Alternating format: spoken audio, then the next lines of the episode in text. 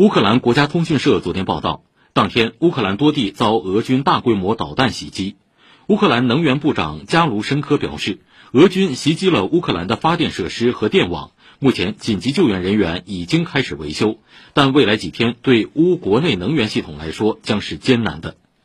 受导弹袭击威胁，乌克兰首都基辅等地实施紧急停电措施。报道称，乌克兰哈尔科夫市地铁已暂停运行。乌克兰共有十一个州采取了紧急停电措施。